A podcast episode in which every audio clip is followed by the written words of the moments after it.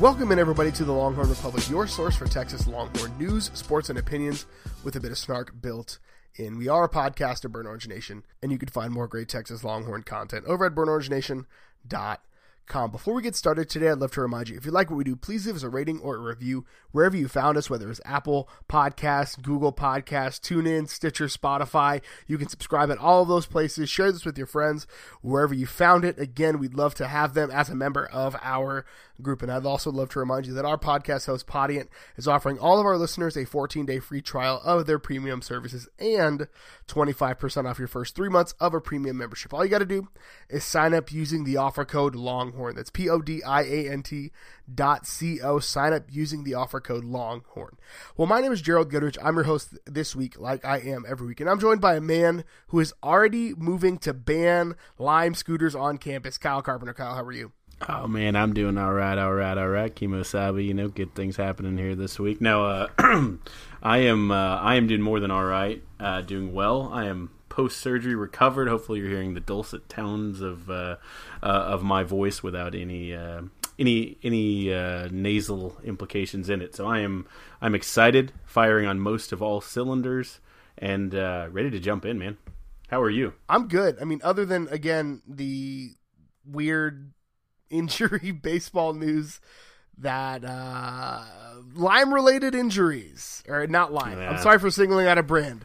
Electric yeah, it could be bird could be lime could be anything. There's a third brand that i'm unaware of but those are the two that i have apps for on my phone. If they will sponsor us we will name whichever the third is uh, hit us up. Lime is always parked out of my favorite little brunch spot, so that's the one I'm the most familiar with. But that's neither here nor there. So baseball players be, uh, being hurt on scooters, notwithstanding, uh, we've got some good stuff for you this week. Texas improved to six and one for the school year over OU this week with a convincing-ish basketball win. The women's team bounced back from their only loss of Big 12 play thus far. And then we'll obviously talk some football. We've got some quarterback drama that exploded on the internet, and the early enrollees are on campus. So let's talk about what the future holds for them. We'll obviously then close the show out with some bang the drum.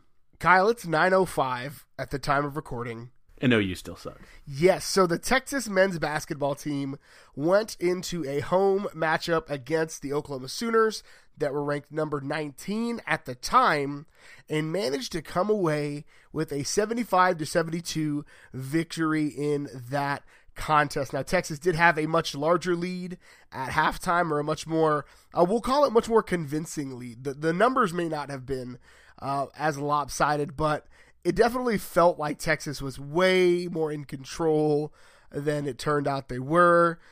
Big night from all the starters, save for one. So, Kyle, what after three really disappointing games, like what was different uh, against OU to for Texas to, to kind of snap the streak? Well, you know, time is a is a flat circle, and other things. A flat circle is that hoop ring up there. You just put the ball through it, and uh, you know, no, I'm not, I, am not going to do any more really bad McConaughey. I promise. That's what you were doing? Yeah, I think I was trying. Uh, it may have just been that the minister of culture was on hand to get the crowd and the bench uh, and everyone else just a little bit extra zing in this game. It helps obviously to have your historic rival um, in the building, but it, it, was a, it was a Texas home game that had some energy. I loved it. Um, I mean, there's some there's some like just basic things that went right for Texas that should be relatively replicable. Um, they got to the free throw line and they made their free throws. Um, that's basically to me what was the difference in a in a in a, in a close game. Um, they hit you know some some late game free throws to kind of to skirt it out while OU tried to uh, tried to be, be, a fly in the pudding.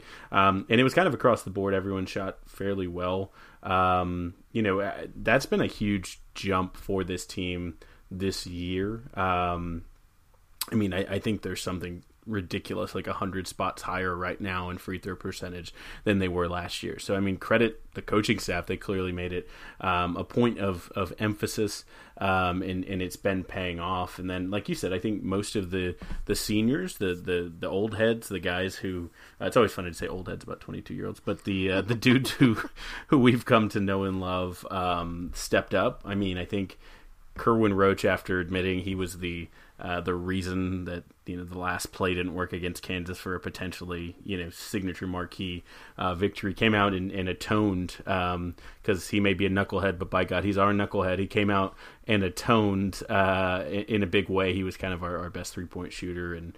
Um, for the most part, played really good defense. He had a couple lapses, but for the most part, you know, kind of showed some of what we saw last year, and and you know, put up. Anytime you come out with twenty plus points, um, you know, from from him, like we said, that that goes a long way in determining how good on any given night the team can be. Yeah, and I think the the thing that one that you mentioned is there was actually a home like a home court advantage going on. Uh, it was the second highest attended game of the year. I know the Texas Tech fans like came down from Lubbock in droves, which is why that was like the weird. It's at like it's the high watermark for the year. Uh, that really embarrassing loss, but we all were watching that game and know how weird that environment was. So, but when Texas actually has a home court advantage, oh my gosh, they're able to win games. Oh my gosh, like that's yeah.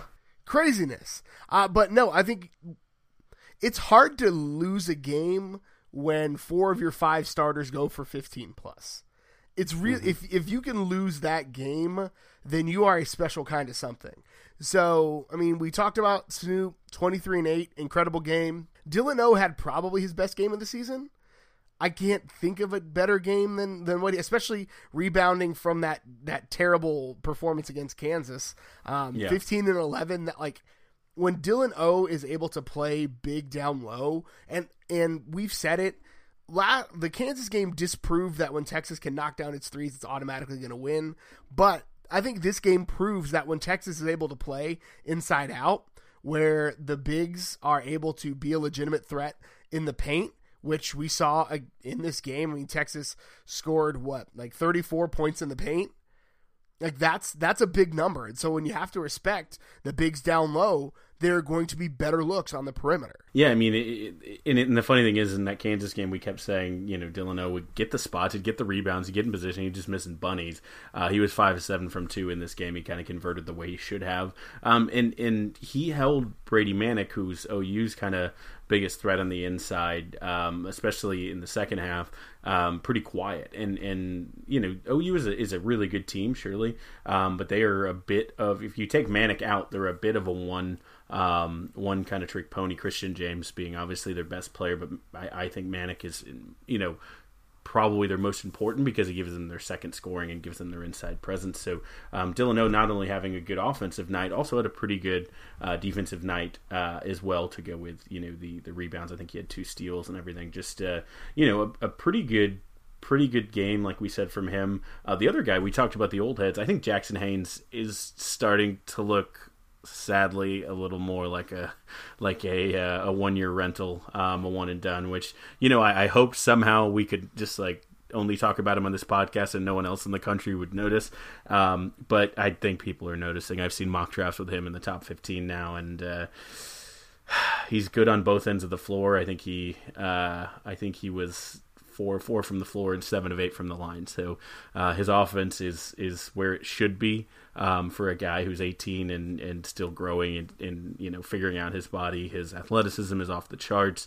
Um, he's he's kind of doing some of the, the smart things that come with playing a little bit more and kind of getting the rebounds, getting in the right spot, anticipating when to jump.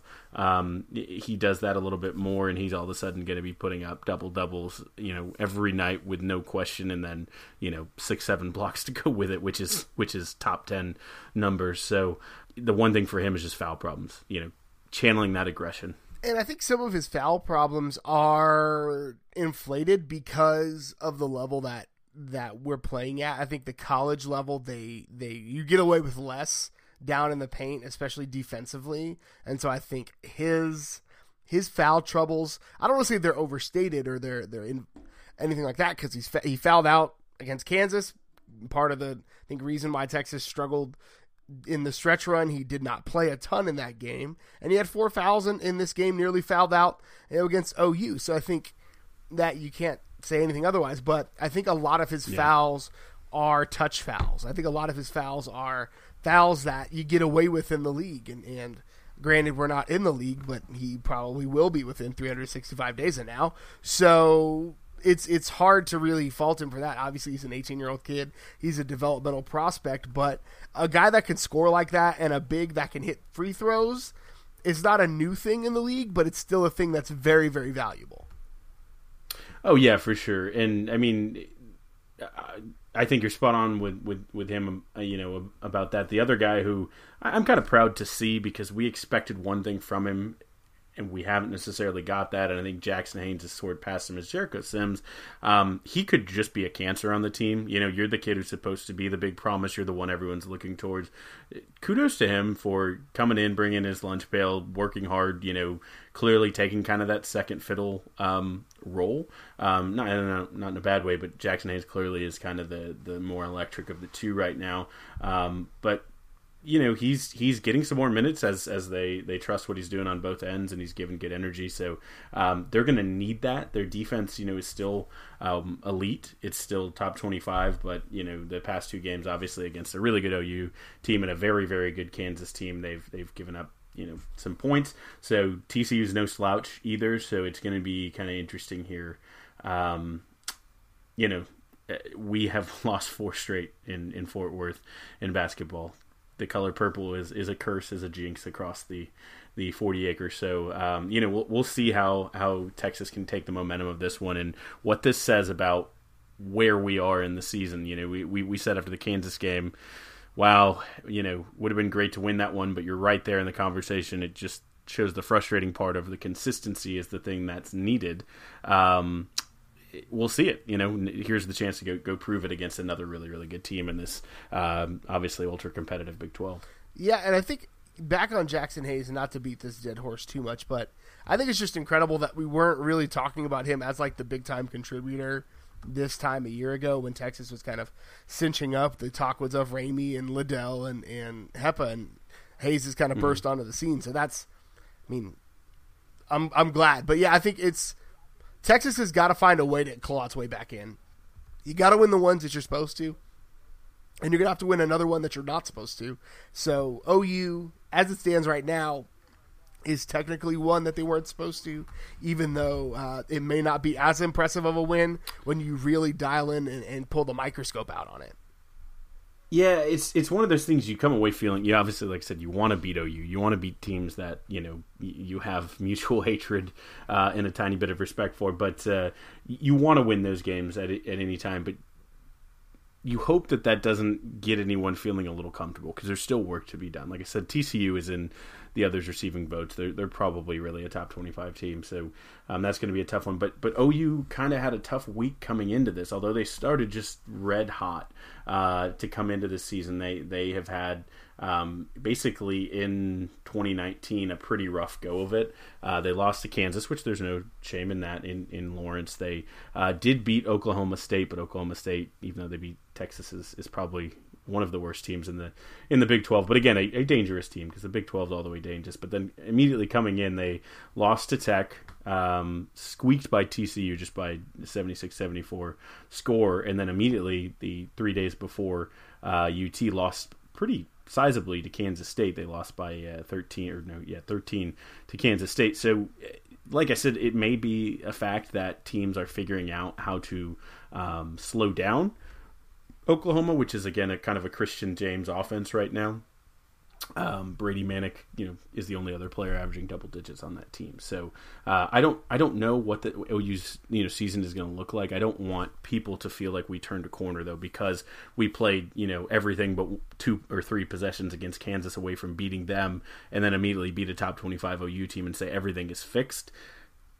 I hope I'm wrong, but I just you know have that little bit of pause to say you know our basketball team is exactly where we want it to be. Yeah, and I th- and I think and this is Lon Kruger's been great for OU, but Lon Kruger feels like a coach that when you figure him out, he doesn't know what to do. I mean, we saw it a year mm-hmm. ago with Trae Young. Like nobody knew what to do with Trae Young, and then when everybody figured out what to do with Trae Young, OU kind of folded. And so I I wonder if we're at that point in the season right now where Lon Kruger's kind of out of I don't know what to do.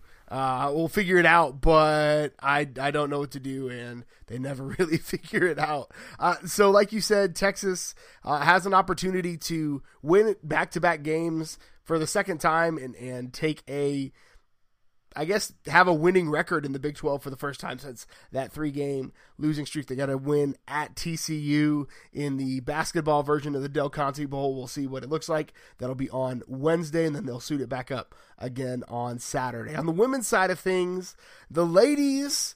We were talking them up, talking them up, saying they shouldn't lose a conference game, and then they go to Kansas State and just get the doors blown off. Uh, 87 to 69 which is not good. Yeah. Not not great. Um they they just kind of had one of those games where you shoot you know 35% from the floor and a half and things just kind of snowball from there. I mean, when you're down, you know, 20 points in the first half, it's almost impossible to to make that up at any point in the game. You kind of just play catch up. But they were able to bounce back, uh, came home and put it on TCU with a 73 to 67 win to try to right the ship. They improve to five and one in the conference. So Kyle, you and I have dissected and looked at these women's basketball games. Like what that that game against Kansas State was kind of an aberration, right? Yeah, I mean, Kansas State just got on on them early and, and and never let go of that bone. They were like, you know, a, a, bulldog there. They just they they just never gave it up. UT made a couple runs. They came right out of half and kind of cut what was it like a twenty point lead. They went on a 7-0 run. You're like, okay, maybe maybe it's a tale of two halves. But uh, UT, you know, had two players kind of go off. Uh, Sug Sutton and, and Danni Williams both uh, had had Sutton at 22 and Williams at 18. But the, the rest of the supporting cast, Joyner Holmes in single digits, um, Jatari White uh, in single digits. You know, I don't know if it was just a factor of a couple girls off on, on a particular night. You know, wasn't their night. It was Kansas State's night. You know, it's in Manhattan. We, we've said in every sport that's a terrible, awful thing to have to do any day of the week. Um, you know, but uh, yeah, it, it's it's one of those things I wouldn't put too too much stock in. But you know, a Wednesday night game in Manhattan, Kansas is, is going to be tough. Um, Kansas State, just because they're Kansas State, will get our number sometimes because I hate them so much, uh, and they just find a way to do it in all kinds of sports. But at least they had the the purple clapback against TCU, um, and so like I said, I, I, think similar to the men, the women obviously have much more consistency there on a seven game win streak before that loss, but um, you know they they have a little bit more to prove because they should be winning these games. I mean, they have Baylor.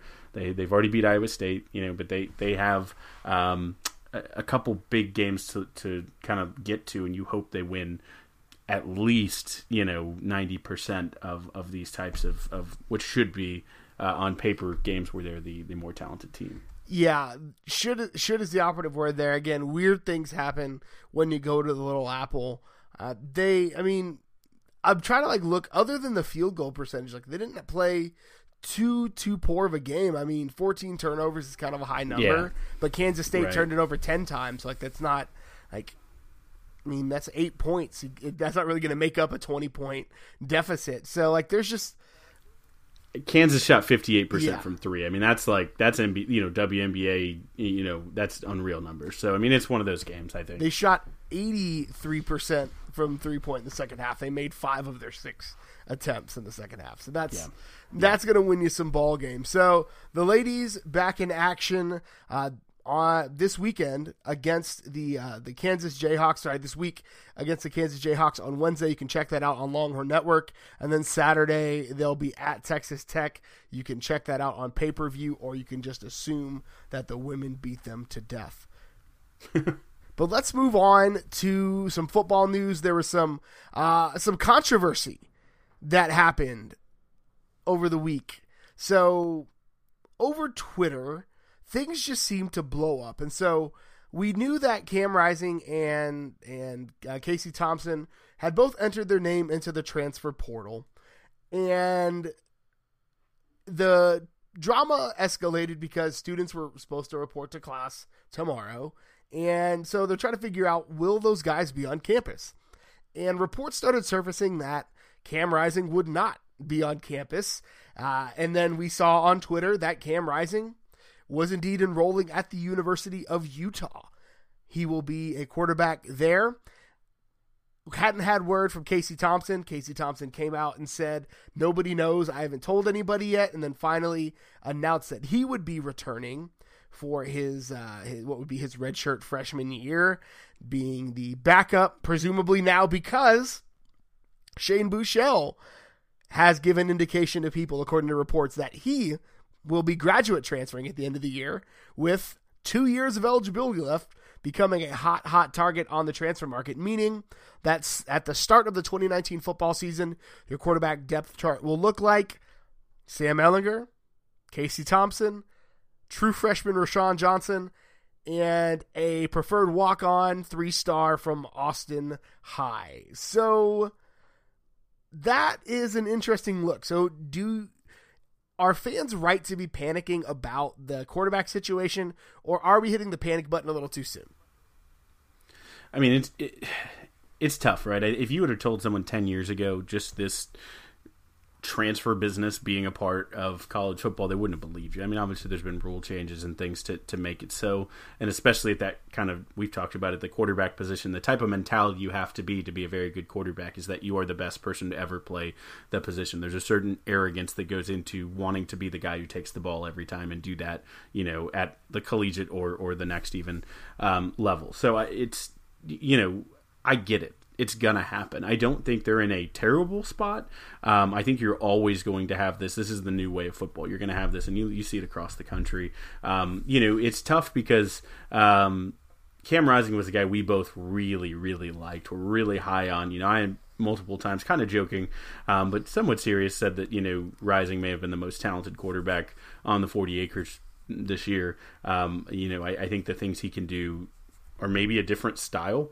I think for him, it's it's not you know, hey Sam Ehlinger's here, I, I will never play. That's probably more of hey, if Sam Ehlinger, if that's the type of offense we're running, that you know he's going to put his shoulder down and and and maul people. I really like to stay clean. I like to. I have a couple moves in the pocket, but they're mainly moves to shake people off so that I can you know sling the ball sixty yards down the field. And I was excited to see what Beck and Herman did with with Rising, and I think you know it wouldn't have been necessarily the same offense, but there is a history in Tom Herman offenses that the quarterback is going to get used, and so I think that slots in very well for both uh, Thompson and and Roschon. I think both of those guys um, are going to come in and be you know the types of quarterbacks that fit historically the system that the coaches at UT have run.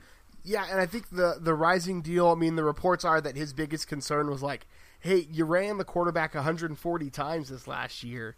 That's not really my game. And I'm never going to fault a kid for that. Never in a million yeah. years am I going to fault a kid for that. Uh, do I wish he was still on the 40 acres? Yeah, incredible talent, incredible mustache. Like, come back. But. I don't. I'm not going to fault the kid for putting himself in a position that he can win. I think the the I am. I'm not panicking. I'm nervous Casey Thompson hasn't had a collegiate snap.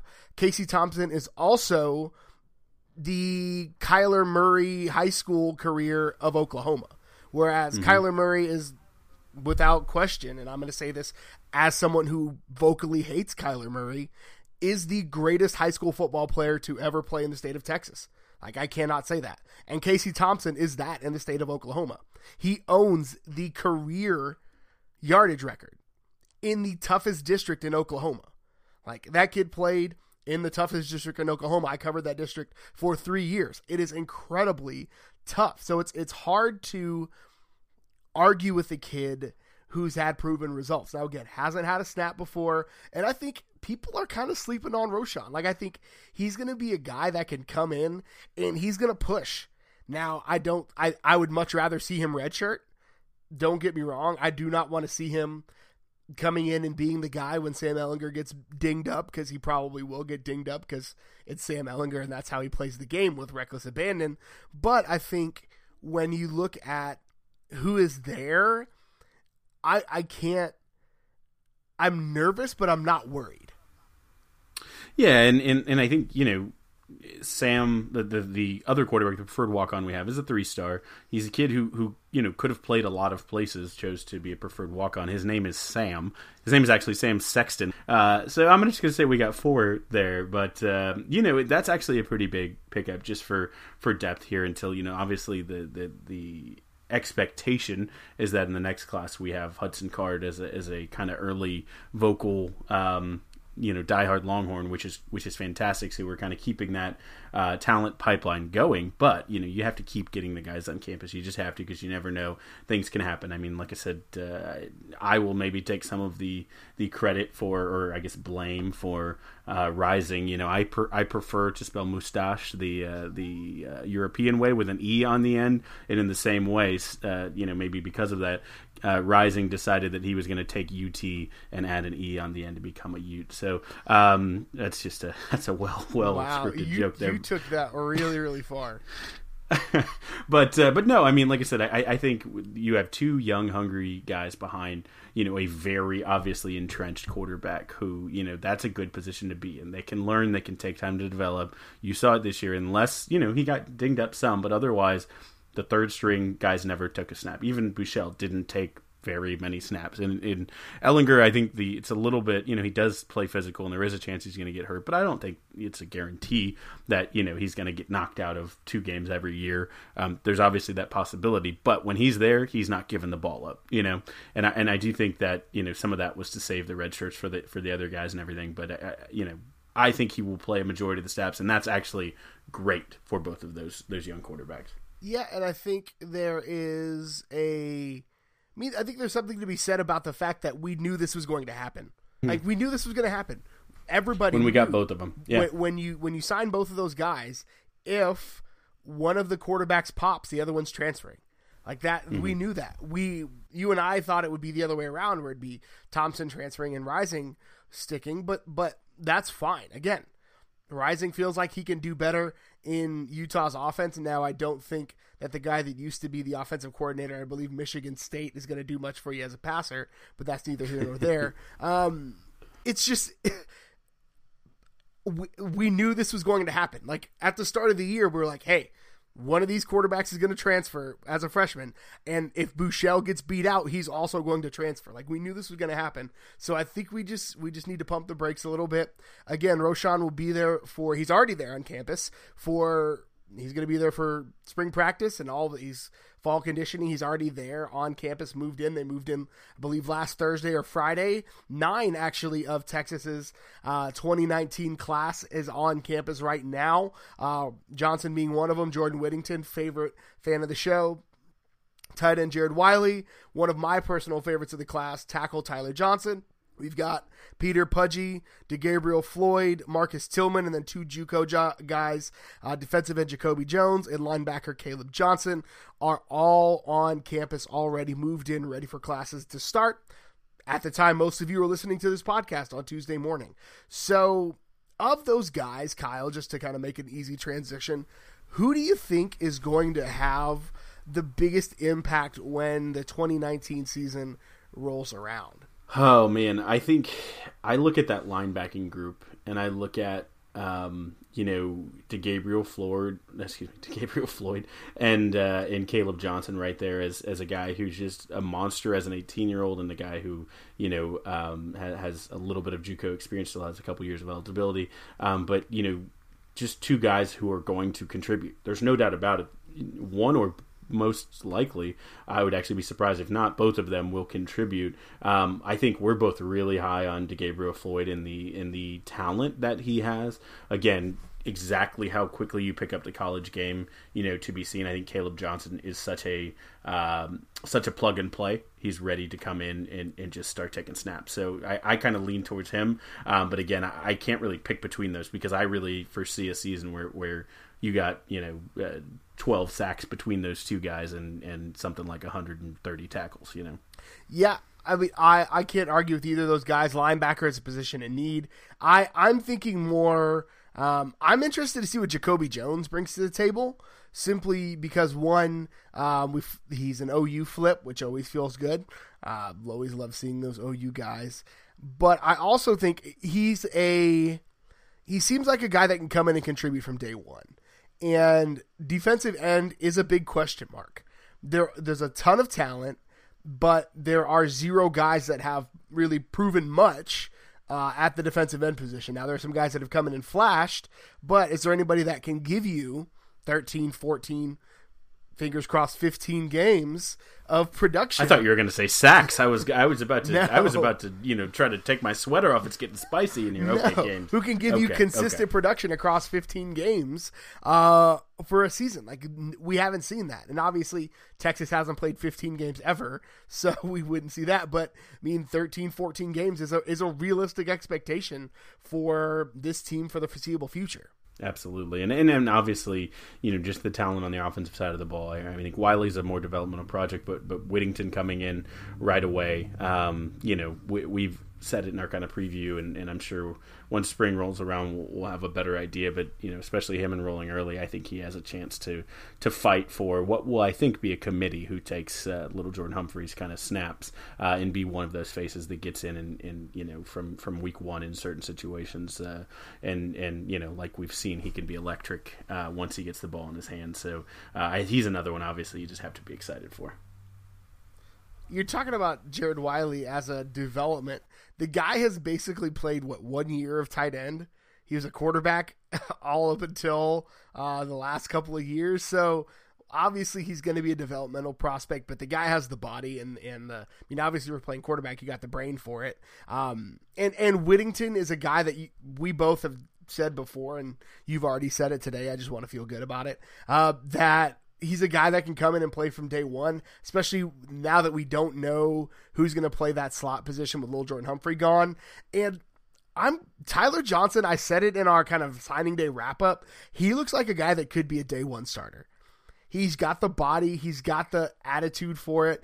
I love the way he run blocks. If you watch his film, he uses his body really, really well to kind of position himself between the defenders and the ball carriers, which is a which is a good thing to see. It's a thing that a lot of guys his size, especially when they're playing against not so good talent, just rely on the their ability to be bigger than the guy across from them. And so he uses his body really well, and that's impressive to see in a kid that hasn't really been forced to do that uh, based on the competition. Well, and, and we'll just kind of wrap it there. But the final thing about him specifically is if, if you're right, if he is a day one starter like he has the potential to be, it is because, and this is such a, a wonderful thing to to say, it is because he's earned it because he's that good. It's not because of necessity. I mean, there is so many the red the four redshirt guys, the returning starts. There's so much um, depth on this on this line that we're not looking at the next hot Uh, 18 year old prospect offensive lineman and saying how quickly can we get him in there?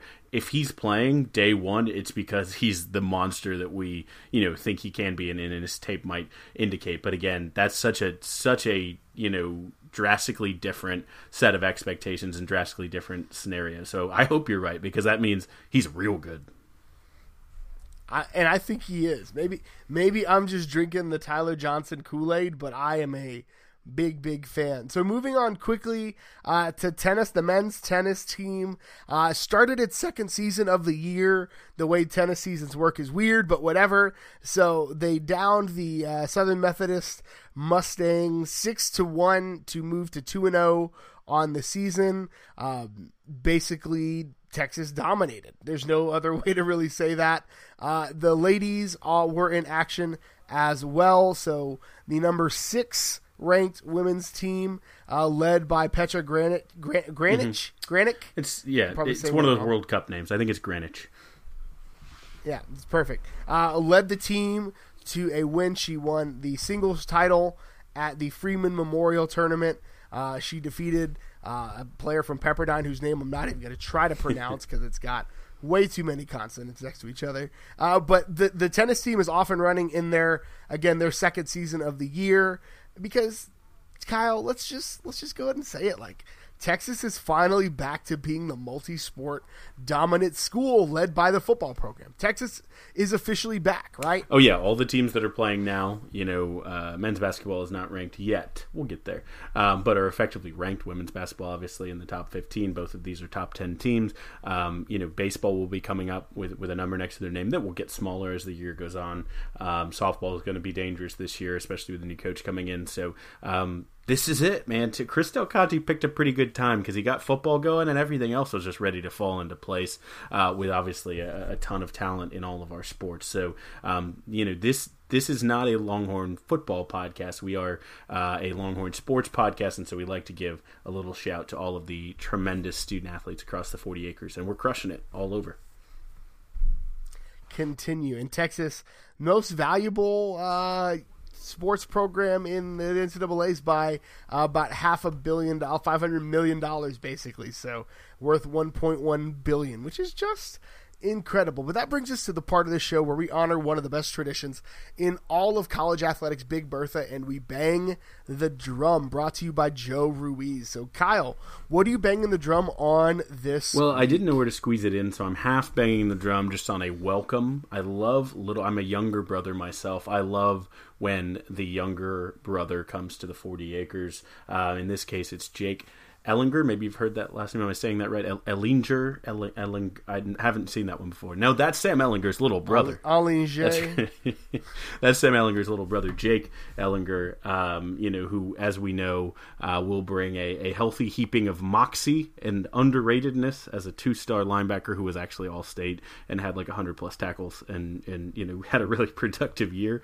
um, but didn't get the ranking. And so you know, just screams, just screams that if we reinstate an A&M rivalry, he'll be the one to uh, to derp uh, all over them. So can't wait to see what uh, both Ehlingers bring to the Forty Acres. Um, maybe one day we should look at the famous brother pairings because there have been quite a few. The Johnsons, obviously, the Foremans, uh, et cetera, et cetera, and go back. We'll we'll have to we'll have to dig in the archives a little bit. Shipleys. How did you forget the Shipleys? Uh, yeah, well, that's actually triplets: uh, Jordan, Jaxon, and myself.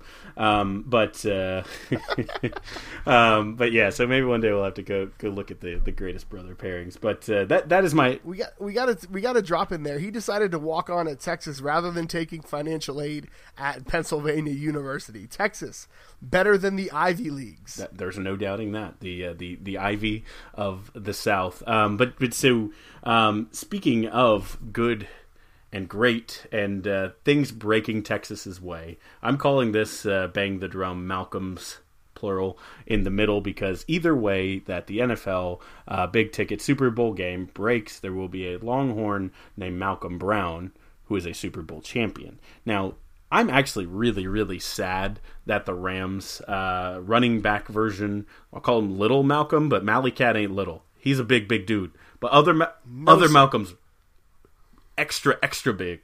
Um, so, so if Malcolm Brown's your little Malcolm, but anyways, uh, he he unfortunately at the end of the end of the regular season had an injury. Um, C.J. Anderson kind of in a weird spot was the feature back. Um, Gurley, I think, had five touches all all of the game against the Saints, which is which is you know odd. Obviously, been paying any attention to the NFL, but that would have been Malcolm Brown's carries. He was the next man up, and he was having a pretty good season, which is like I said, really unfortunate with the injury. But nonetheless, he, he still is a key contributor if they were to knock on wood, hopefully beat the Patriots, then he would get a Super Bowl ring. But uh, like I said, on the other side from Brenham, Texas, and I, I, don't know if y'all know this, but again, that Malcolm Brown hails from Cibolo, Texas, the the, the Central Texas uh, SCUC ISD shining star district of football juggernauts. But uh, the other Malcolm Brown from Brenham big boy from Brenham, uh, has been anchoring the, the Patriots team, and he's kind of been underrated. Actually, Patrick Chung, um, the safety for the for the Patriots, uh, asked uh,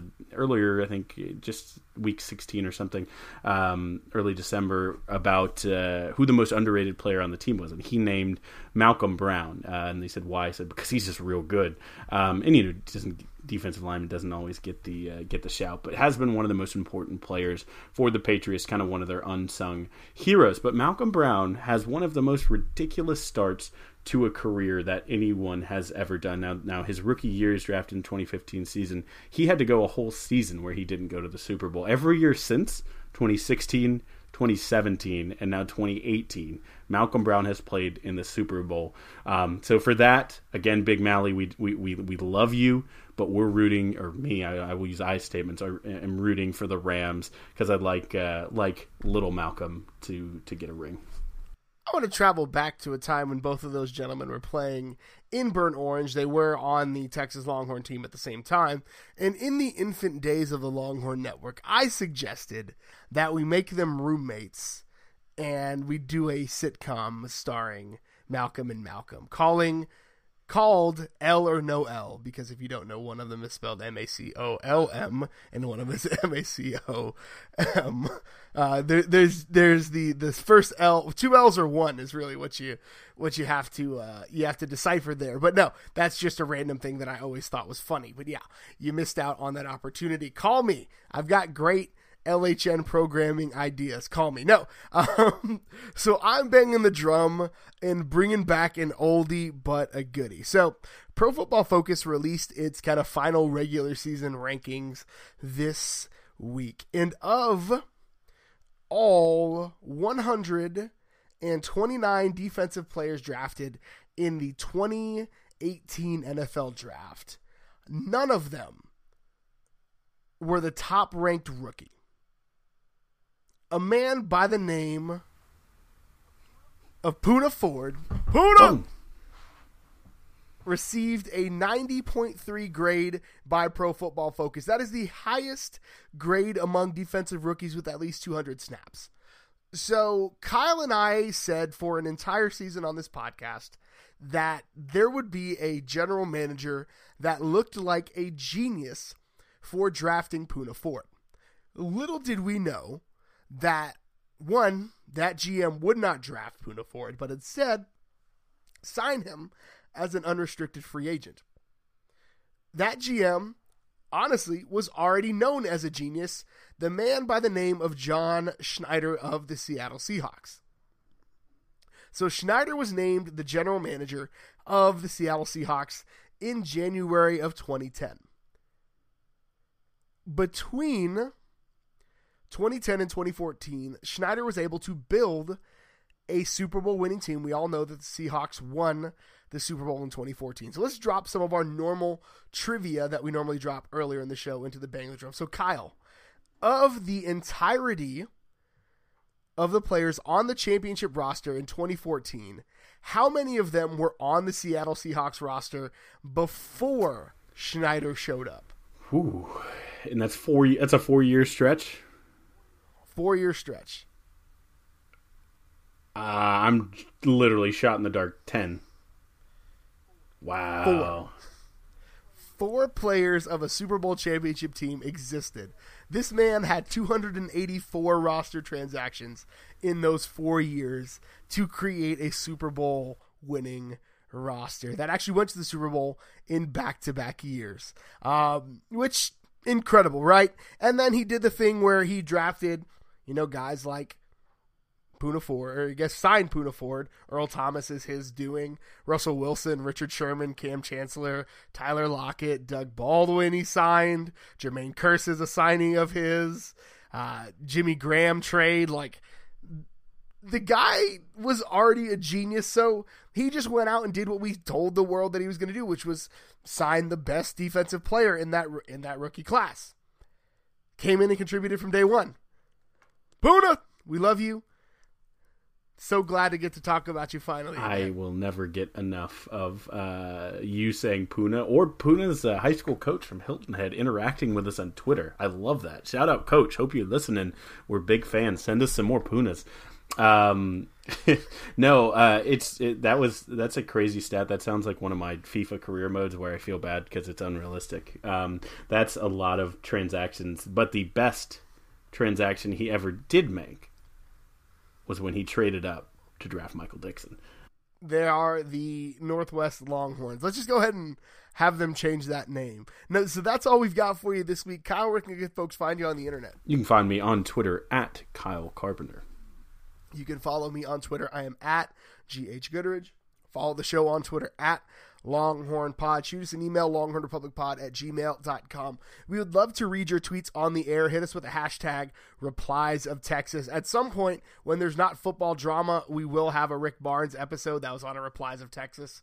Yeah, that's what I was gonna say. Is we, we, you know, this would have been had there not been other news a perfect week as Rick Barnes is now the coach of the number one ranked Tennessee Vols, the other UT, which is very sad to say. So we will have to get into that, and I think it'll be a fun exercise. But uh, sorry, stuff just keeps cropping in there. If all of the quarterbacks didn't try to leave in one week, we probably would have talked about it. It was in the rundown, and then it was like, oh transfer news. Anywho, you can follow me on Twitter. I am at GH Goodrich. Use us an email, longhornrepublicpod at gmail.com. Thank you so much for tuning in again this week. And until next time, hook 'em. Hook 'em. No more scooters.